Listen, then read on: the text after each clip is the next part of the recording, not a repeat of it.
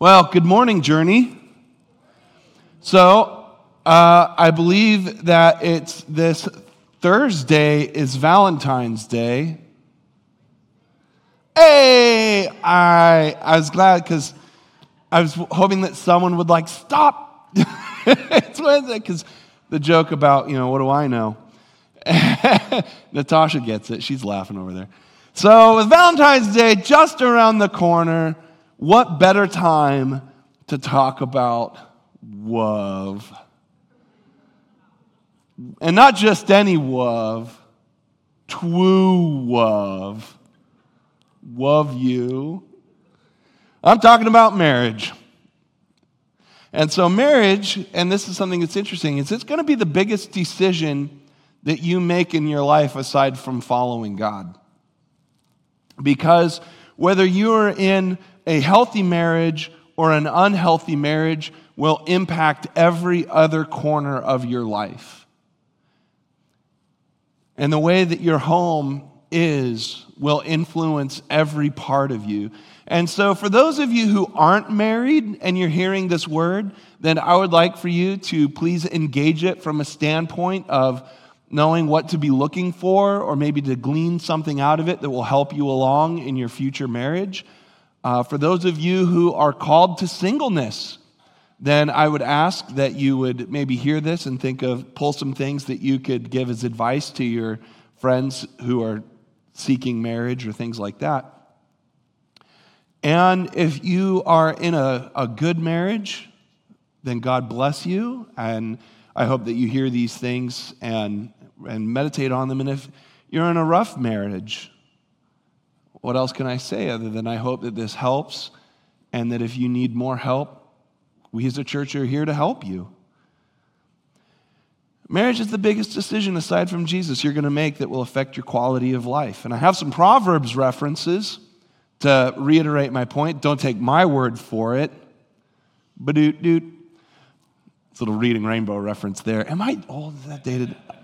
But here's what it says It's better to live on a corner of the roof than share a house with a quarrelsome wife. and it goes on. A wife of noble character is her husband's crown, but a disgraceful wife is like decay in the bones. And I want you to know that as I picked these and I found them, that in my mind, they're not gender inclusive. What I mean by that is this is not a searing indictment against women, saying, like, women, if you're quarrelsome or naggy, it's going to just ruin everything. Because you could also, I think, have a proverb in there that, like, better to live in an apartment alone than with a violent man. Better to live in the tool shed than with a mean spirited, critical man. So this goes both ways. I just want to throw it out there if you like if you're a lady and you're sitting there going, "Uh-oh, where's he going with all this?" Because there's also but another one that I want to throw up and that a wife of noble character who can find? Because she is worth far more than rubies.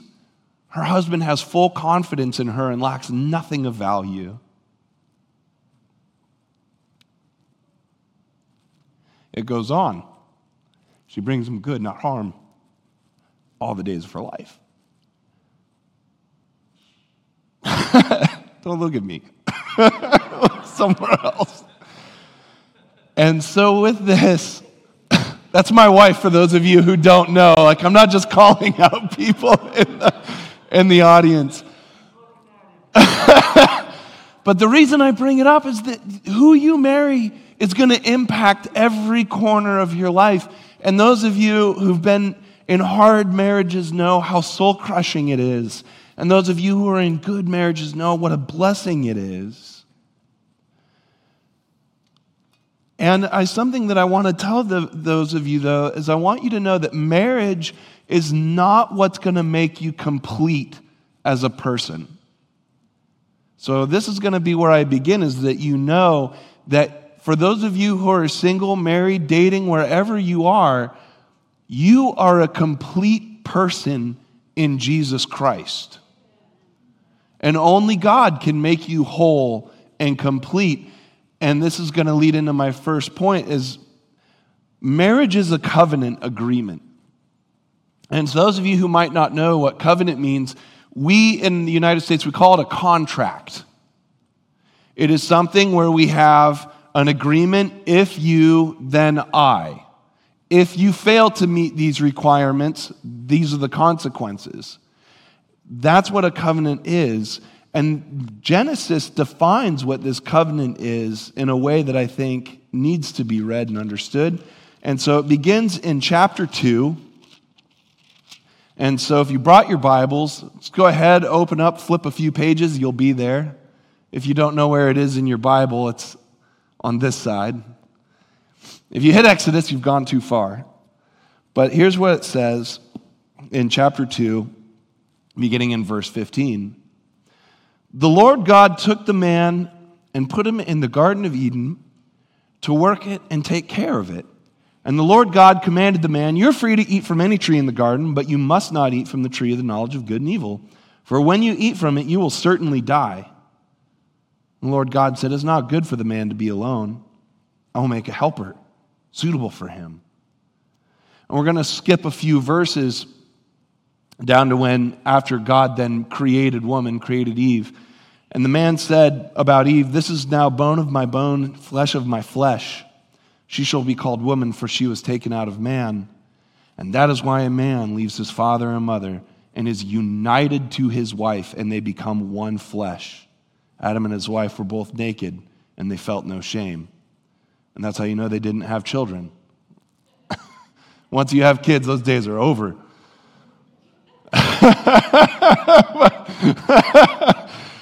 but here's the thing is that marriage is a covenant.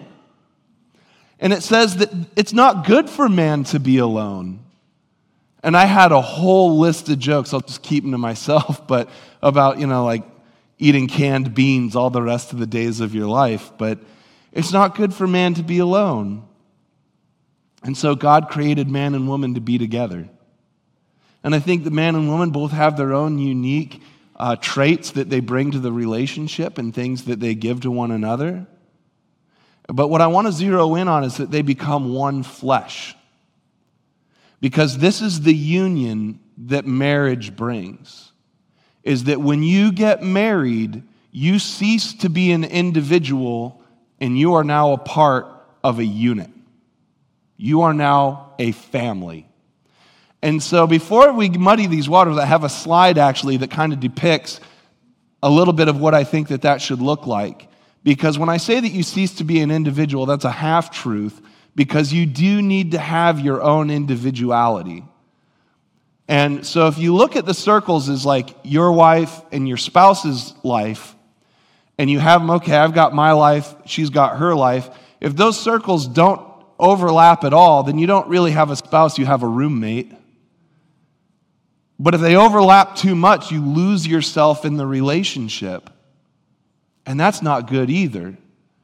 So before you hear me say, you know, you need to be one unit, one flesh, and someone's like, okay, my life's all about you now, and I have no other interests or hobbies. There needs to be overlap, but not total overlap. But the idea that you're one flesh means you're one unit, you're one family, and for this reason, a man will leave his father and his mother.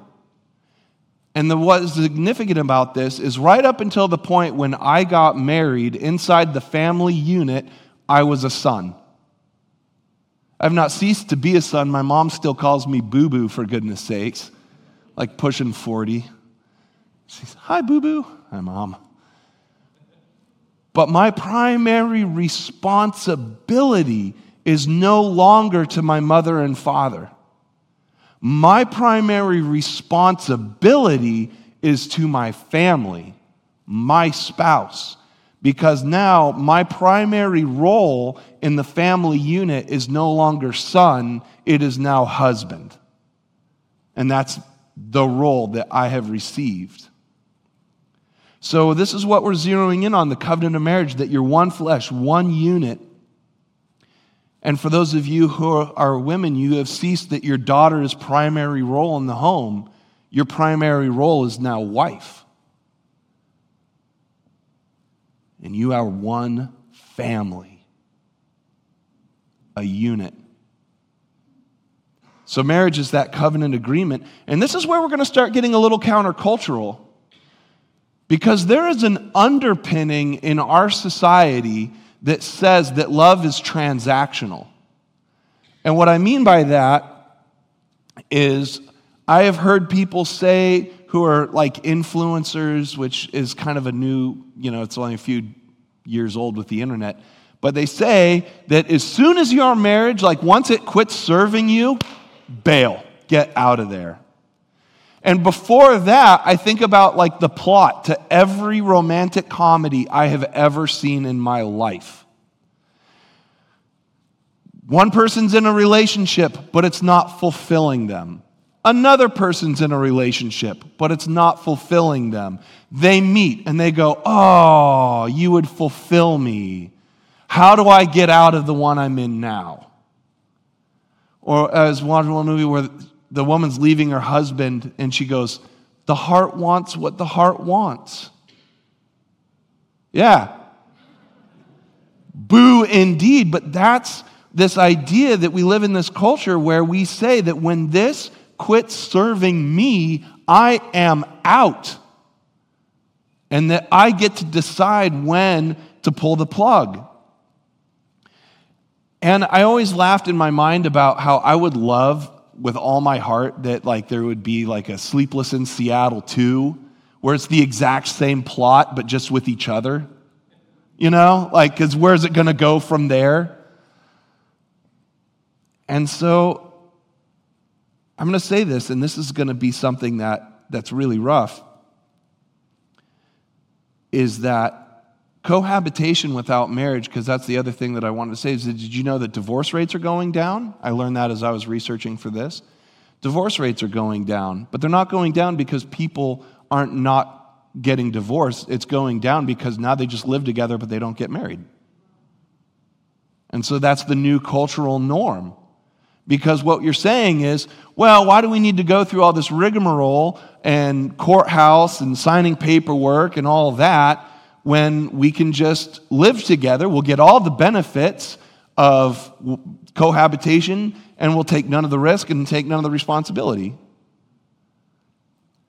Because cohabitation without marriage is really saying, and I'm quoting Tim Keller, and this was a book that he wrote called The Meaning of Marriage, and it really stuck me right between the eyes.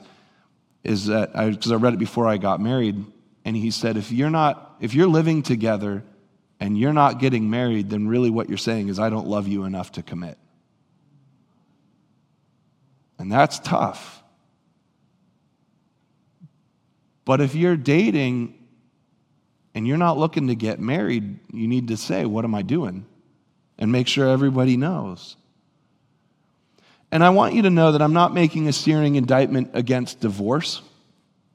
For those of you in the room who might be feeling a little bit of pressure right now, or maybe something is that um, I, there are times when divorce is prudent and necessary. I'll say it.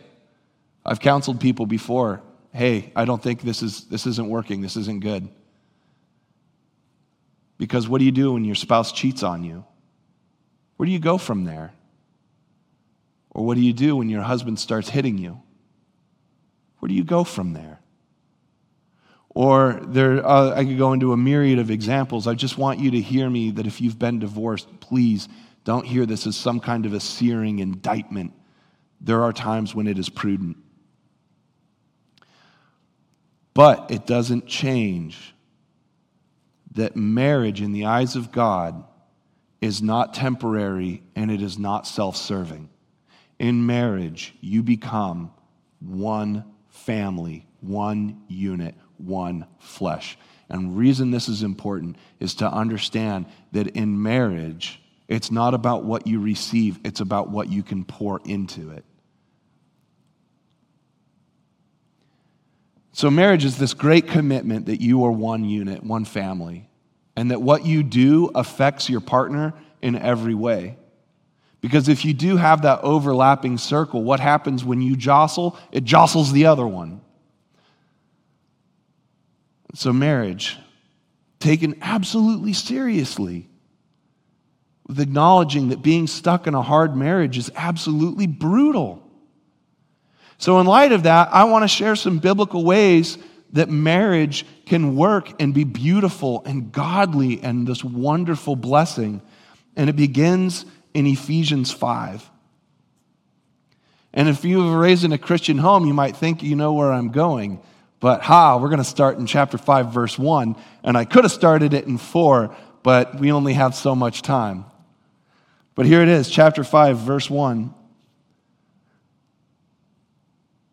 Follow God's example, therefore, as dearly loved children, and walk in the way of love, just as Christ loved us and gave himself up for us as a fragrant offering and sacrifice to God.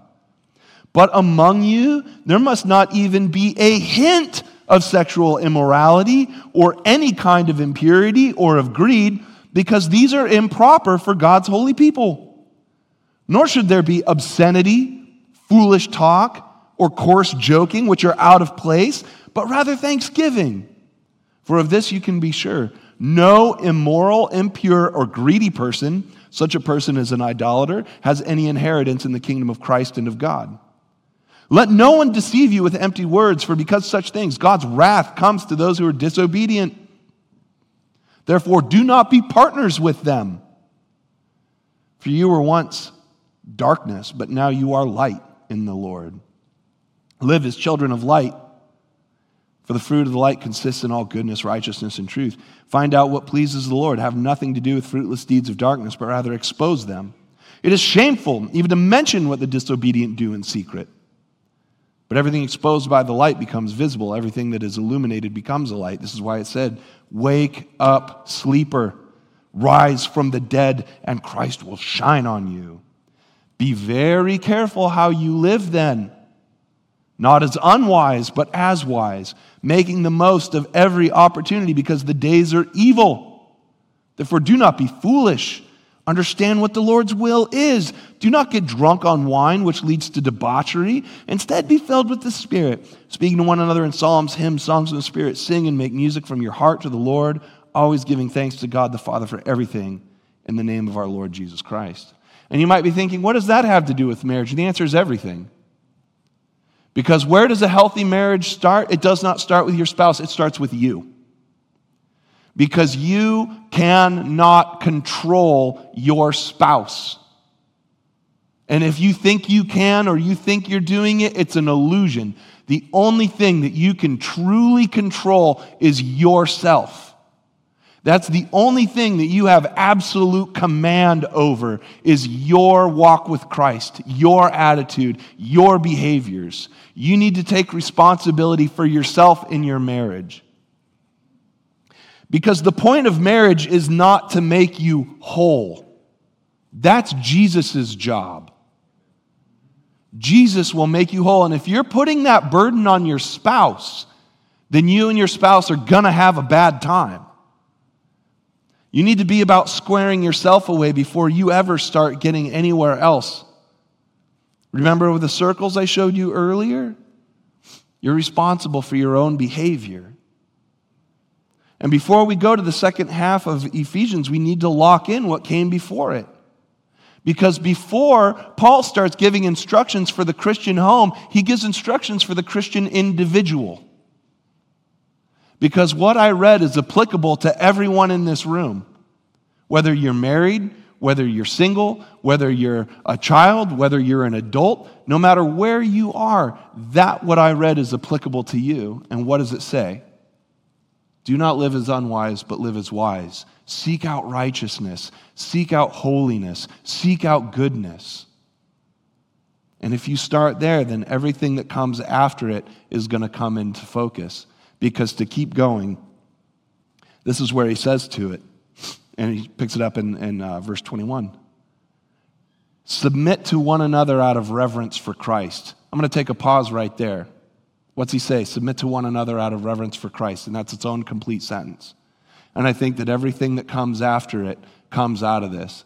And I think that we're going to talk about the submission business a little bit. But remember in the back of your mind submit to one another out of reverence for Christ. And then he goes on Wives, submit yourselves to your own husbands as you do to the Lord. For the husband is head of the wife, as Christ is head of the church, his body of which he is the Savior. Now, as the church submits to Christ, so also wives should submit to their husbands in everything. Husbands, love your wives, just as Christ loved the church, and he gave himself up for her, to make her holy, cleansing her by the washing with water through the word, and to present her to himself as a radiant church without stain or wrinkle or any other blemish, but holy and blameless. In the same way, husbands ought to love their wives as their own bodies. He who loves his wife loves himself. This is back to that one flesh idea. After all, no one hated their own body, but they feed and care for their body, just as Christ does the church. For we are members of his body. For this reason, a man will leave his father and mother and be united to his wife, and the two will become one flesh. This is a profound mystery, but I'm talking about Christ and the church. However, each one of you must also love his wife as he loves himself, and the wife must respect her husband. So, what I want to talk before I get into this whole submission business, I want to focus on men. I want to say, husbands, love your wives. Why do we need to start here? I'll give you an answer. Is that I've been a minister long enough that I have heard uh, my wife is supposed to submit to me. My wife's not submitting to me as a way to bash a wife more than I have ever had a man come up to me and say, My wife is not biblically loving me. My wife biblically is not respecting, or excuse me, the wife is not saying about the husband, My husband is not loving me. Oh, I'm getting confused. So I'm just going to say, You get where I'm going with that. Is that I have had men come up and say, My wife's not submitting to me the way the Bible says, but I have rarely had a woman come up to me and say, My husband is not loving me the way the Bible says. So I want to start with it. Husbands, love your wives. I mean, I have that bold, italicized. Husbands, love your wives. We're going to start there.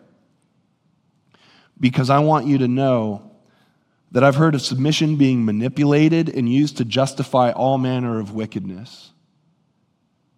Even to the point that even though submission to husbands comes first in the order, we're going to start with the idea of loving your wife. Husbands, love your wives.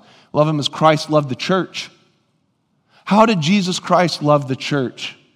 How did he go about that? He gave himself up for it. The Son of Man did not come to be served, but to serve. So if you're a man and you're in a marriage and you're taking this seriously and you're like, okay, I got to love my wife, how do you do that? Is it by thumping her with verses about submission? No. It's by loving her, caring for her, being good to her. When he talked about the obscene joking and there's no room for that, like one of the things that I tell married couples is that men have a way that we talk with one another. I don't talk to my wife the way I talk to my bandmates. I don't talk to my wife the way I talk to guys at the shop. Men can be pretty coarse with one another. Don't treat your wife like that. Because that's not what it means to love her and to be good to her and to look out for her and this is something that for men, we have the greater responsibility in these roles. We have the greater responsibility because as men, we are called the head of the home. Where are we leading it? Are we leading it to goodness? Jesus Christ leads us to green pastures and still waters. Are we leading our families into that? Because when we get to heaven, and those of us who are married men, I don't think that God's going to say, All right, did you wrestle your wife into submission? I don't think that's going to be the question. No, we love our wives in a way that's going to build them up. I'm a human man, I know how difficult it is. But our love for our wives will shine the brightest in adversity. It's easy to love someone when they're doing what you want them to be doing. But what do we do when our spouses are doing something we don't want? Well, we love on them. And we love on them a way that's going to make them love God even more, because that's marital godly love. So, in light of that, wives, submit to your husbands. The man is the spiritual head of the home. I don't think that this is something that can be abdicated.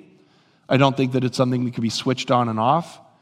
For example, I have a good friend that um, he's sort of a passive fellow, that he's a dear friend of mine. And in the group, he's the guy that if you say, hey, man, where do you want to go eat? He goes, I don't know, where do you want to go eat? And he married a very decisive woman because they complement one another. And so she's the one who determines what they watch on television. She's the one who says where they're going to go eat. And by and large, she's kind of making those decisions. And he came up to me and he said, Man, you know, I'm, I'm struggling with like, I don't mind this, but it says I'm supposed to be the spiritual head of the home, and I'm worried that I might be sacrificing something. And I said, Buddy, what you watch on TV and what restaurant you go to does not, that's not spiritual headship. Are you praying more? Are you reading the word more? Are you ensuring that your home is pointed towards God and not the world? That's what spiritual headship is. It's not who's doing the finances. It's not who's bringing in the bigger paycheck. It's are you leading your home so that the spiritual presence in that home is godly? Are you pointing your wife and if you have children, your, your children to Christ. Because that's your responsibility, and it's the greater responsibility. Because if you're not leading your family by example as a husband, if you're not being the example, then you're depriving them of what they need you to be. So now, women, now that I've said all that about women, submit to your husbands it's a lot easier when you know that your husband is trying to lead you closer to God, isn't it? It's a lot easier to submit to your husband when you know that he's pursuing righteousness and godliness for your home. It's where it says, don't nag your husband, don't be quarrelsome with him. Because I can tell you that when a man comes in and he's put in a long, hard work day and he comes home, and the children are running around yelling and screaming in circles and it's all bad. Like the last thing he needs is to have you know walk in and like i need you to do this this this and this. You know? i'll oh, get right on it sweetheart. Can i take my boots off? We we don't need that. Don't be quarrelsome with your husband. Build him up. Support him because when you're both working together in that, then your home will have harmony. More than harmony, it will be gifted with God's presence. It will have joy and laughter and goodness. And that's what it means that for the wife to submit to the husband is to allow him to lead you into still waters. So, women, submit to your husband Respect your husband. Don't try to control your husband. Don't try to control the home. Allow him to lead the family. Because if your husband is following God and you are following your husband, then you're both following goodness. And it will be a rich blessing to you both. And I wrote in here the roles of children because this is an important subject to bring up that I really want to. And If we're going to talk about the roles of the home, um, children are along for the ride. They're not the center focus of your house. They shouldn't be the center focus of your house. I love my kids, I love them dearly. And I am so blessed in what I get to do that I remember when I held Annabelle and I was looking at her, she was just a little baby. I was been a dad for like three days. And I felt like I had this epiphany from God where He said, You do not control this person, but there is no one on the planet on whom you won't have greater influence on. So, yeah, I'm preparing them. Because I'm hoping, like, leave the, leave the nest, baby bird. I want Saturdays with my wife back. But I love my children, but they're not the center of the home. My wife and I are the center of the home. That's the center, our relationship. And the kids come second to that. So you know, parent or children submit to your parents, but parents don't exasperate your children. But I think the parents who pour into their kids and they make them the center and the focal point of the house, and they're pouring all their energy and all their focus and all their attention into their children, those are the marriages that break up when the kids go to college. Don't invest in your children's relationship more than you're investing in your spouse, because your spouse is the one who's still there when the kids go to college. And all these things, in all of it, it begins with you and your discipleship with Jesus Christ. Because if you want to be a good husband, you better make sure you're a disciple of Jesus Christ. If you want to be a good wife, you make sure you're a disciple of Jesus Christ. If you want to be a good son and you want to be a good daughter, you better be a good disciple of Jesus Christ. Because no matter where you are in this sermon, that's what's going to be the linchpin to its success or failure. So, husbands, are you squared away? Can you say that in my life there's not even a hint of sexual immorality? Can you say that you are here to love and serve your wife? Or are you trying to make her a glorified maid? Through your spirituality, is your wife growing in her relationship with the Lord? Or is she dragging you to church? Because as a man, you're setting the pace. You're setting the spiritual pace of your home. Are you leading your family to God or are you leading them off a cliff? This is the hardest question. Are you a man worth your wife's submission? Are you worthy of that? And women, let me ask you are you following your husband or are you trying to control the house? Are you allowing your husband to lead or are you trying to sabotage that? Are you trying to control, not keep it together, but to rule over it? And if that answer is yes, then you are harming it if you are nagging your husband, if you are trying to control your husband, you are harming your home.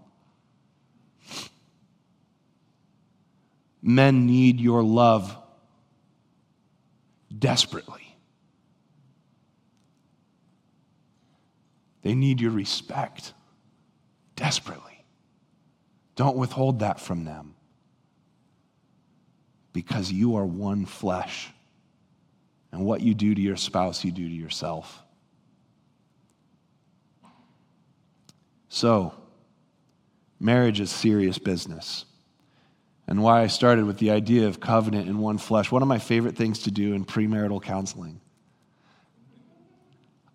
These fresh faced, you know, kids, and they're, they're fired up. And their premarital counseling has less to do with them like, should or shouldn't we get married? It's generally like, we're going to get married and this is part of the process.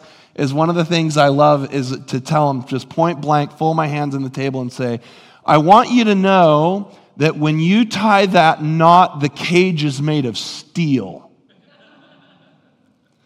And I watch their little faces. And there's a blessing in that, though.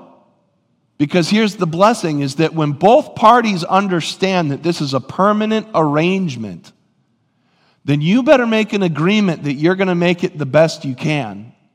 In the same way that if I was on a submarine, I would want to make as many friends as I could.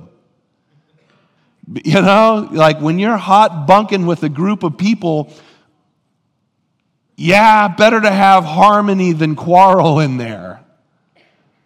Such as with the home. You're in this for the long run.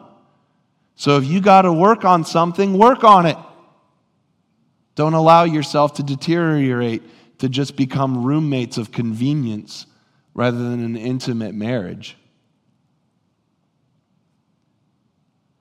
And that's the goodness of marriage, too, is that we're not disposable. How much of our culture is disposable? but not your marriage, not your spouse. No, that's the person that you cling to and say, even if the whole world fell away, I'm here. That's the goodness of marriage. So, if you can agree that your marriage is permanent, and you can agree that you are one flesh and what you do to one another impacts yourself, and you can agree that discipleship starts with your individual walk with Jesus Christ, whether you're male or female, whether you're husband or wife. And you can then agree to the terms and conditions that men, you're supposed to lead your family. You're supposed to lead them to godliness and goodness and righteousness. And women, if you can agree to allow your husband to lead your family in goodness, goodness, and righteousness, it's going to throw so much fuel into the fire of your marriage passion and create a home that is a joy to walk into, a pleasure to be in. Culture says marriage will make me happy. Christianity says marriage will make you holy. Culture says spouses are disposable. Christianity says for better or worse.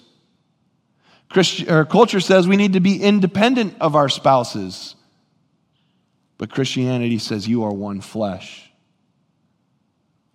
I could go on and on and on and on and on, but this is a good place to, to wrap it up. And so let's pray. Let me pray over your homes, if you would indulge me. Father God, we thank you and bless you that you have given us a roadmap to peace. I thank you that you have given us ideas and knowledge on how to live, not as unwise, but as wise. And Father, I pray a blessing over the marriage of everyone who hears this. Holy Spirit, I can't begin to understand what you know about our hearts. I can't begin to understand what you know about us and where we are and what we're doing. But I do pray, God, please bless every marriage. Bless every person who's been wounded by marriage, that they would be healed. Bind us together, God, as one people, marching towards your kingdom and your will in all things. I praise you, Father, Son, Spirit. Amen.